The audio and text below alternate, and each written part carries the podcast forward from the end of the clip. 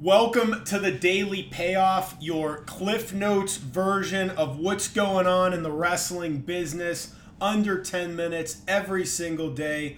High level thoughts, perspective, news, notes, and musings from yours truly, Tom, co host of The Payoff.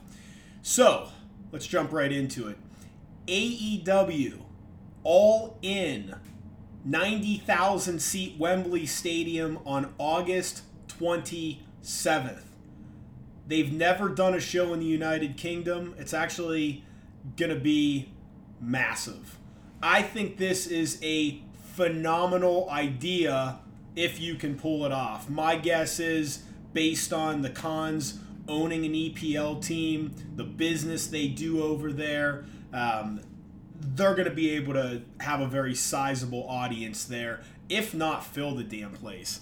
Um, I, I, think this is just a home run decision. I, I think it's a no brainer. Um, I think it takes some guts to do, but if they pull it off, and I believe they will, it's just going to be an awesome, awesome spectacle. So I would not bet against AEW filling it. Uh, I think they can find some great international talent to be on this show. Obviously, all hands on deck from their roster. They have the summer to build up uh, some great matches. I, I just, I love this. I will tell you, I hate, and I think it is absurd when folks try to compare AEW to WWE. AEW is a startup company. They are only a few years old, but everyone has to compare everything, and it's lazy and it shows stupidity. It's no different in the golf world. LIV Golf, brand new, Saudi backed. People try comparing it to the PGA. Oh, LIV's uh, TV coverage isn't as good. Uh, oh, the broadcast isn't as uh, smooth. No kidding, they've been around for 12 minutes. So quit trying to compare and just enjoy it. Enjoy AEW for what it is, enjoy WWE for what it is. The other absurd argument is like an either or. I have to be team AEW or I have to be team WWE or they're in this battle against each other. They're not competing with each other. WWE is competing with all of entertainment globally.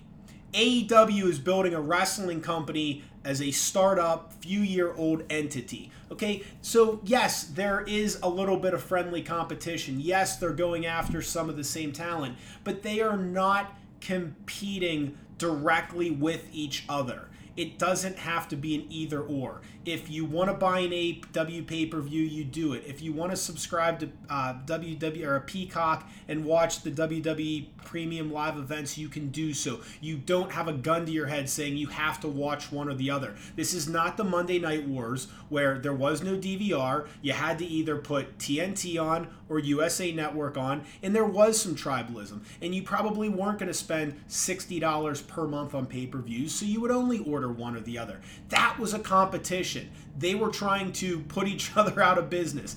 This is not that. So don't get into this comparison or this, you know, tribalism. Just enjoy one or enjoy both. Um, you know, you've heard me talk about Tony Khan. I I get frustrated when he comes across on TV like a spoiled little rich kid and he uses I, I, I all the time instead of we, instead of us, instead of being behind the brand, he puts himself out in front. And he's a very difficult person to cheer for. Now, I hope they fill that stadium. I'm pulling for them, I'm pulling for the wrestlers, I'm pulling for the industry. I think he would do himself a great favor if he came across more like a gritty entrepreneur trying to build the uh, AEW brand as a fan of the wrestling business versus. Uh, you know, I'm this uh, kid of a billionaire, and it's I, I, I, and I'm gonna put myself out in front all the time. Uh, it's just he's not a likable guy the way he comes across on TV. And I'm sure he's a lovely person behind the scenes. I'm sure he's very generous. I'm sure his friends love him. I'm just telling you that on screen, as someone that doesn't know him, he's a tough person to like. But overall, I'm pulling for AEW. I think this is fantastic. Which brings us to our next topic CM Punk. You're trying to fill Wembley Stadium. Gosh, you, you, you need all hands on deck, and wouldn't CM Punk be a great draw for that audience? Man, you know, if I was Tony Khan, what would I do? Um, on the two ends of the spectrum are you tell CM Punk to pound sand and you never bring him back, and you probably feel WWE will never bring him back. Therefore, he may never get to wrestle on a big stage again. Screw him. We're done with him. That's one end of the spectrum. The other end of the spectrum is there's money in this guy, and our locker room is already, you know, a bit chaotic, and people have publicly said that. So, what the hell? Let's bring him back. Somewhere in the middle is probably what I would do, which is let's bring him back, but put him on a short leash and uh, you know just cater to him and deal with his BS and, and see what happens. So I'm, I'm in the camp of you got to bring this guy back. Uh, you got to give it another shot. You got to really work with him to figure out who he wants to work with, what will make him happy, and uh, we'll see what happens. But I think you need to bring him back on a short leash, and there's people in the locker room that aren't going to like it. But isn't that the nature of wrestling locker rooms in general? Right now, the WWE locker room's pissed off that Vince uh, is, is booking again, and yeah, yeah there's just always going to be kind of chaos. You're dealing with talent, you're dealing with independent contractors, you're dealing with uh, millennials and Gen Zers. It's just a pain in the ass. It's no different than any, any other company. Uh, most organizations in any industry uh, around the globe have many of these same issues wrestlers just happen to have Twitter accounts and be more public with it. So I say to hell with the locker room, bring this guy back, but put him on a short leash. Jay White signs with AEW. I've seen the guy wrestle a handful of times. I know very little bit about him, but what I think's funny is Twitter's just been exploding about how could WWE not sign him?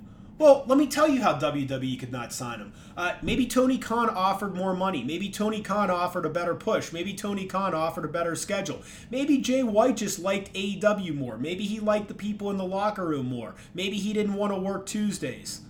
That's a old wrestling joke if you didn't get it. But the point is, there's a hundred different factors that could have gone into why one guy signs with one company as opposed to the other. It's just like, how could Kevin Owens stay in WWE and sign an extension?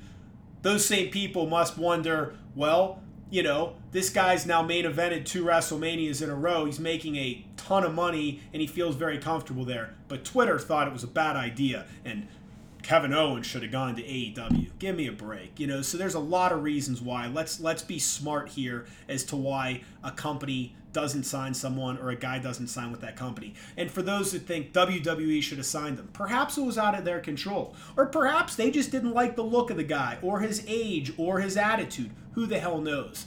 Um, that's all I got for today. We're keeping these under 10 minutes. I got so much other stuff I could talk about, but we'll uh, kick a few topics to tomorrow. We're going to do this every day, under 10 minutes, quick moving, hard hitting uh, overview as to some key things going on in the wrestling business. I hope you enjoy it. Uh, hit me on Twitter at Payoff Tom. That's at Payoff Tom. Uh, love to interact with you guys. I actually accidentally deleted my account a few months ago, so I'm starting from scratch. So please follow me if you can. Uh, but hope you enjoyed this. We'll see you again tomorrow. Take care. Have a great day. And enjoy the beginning of Masters weekend. I'm sure there's a ton of wrestling fans out there like myself that also watch professional golf. Sure, we'll see a bunch of NWO and Bloodline shirts uh, on TV this weekend. So enjoy. Have a great day. We'll see you tomorrow. Take care.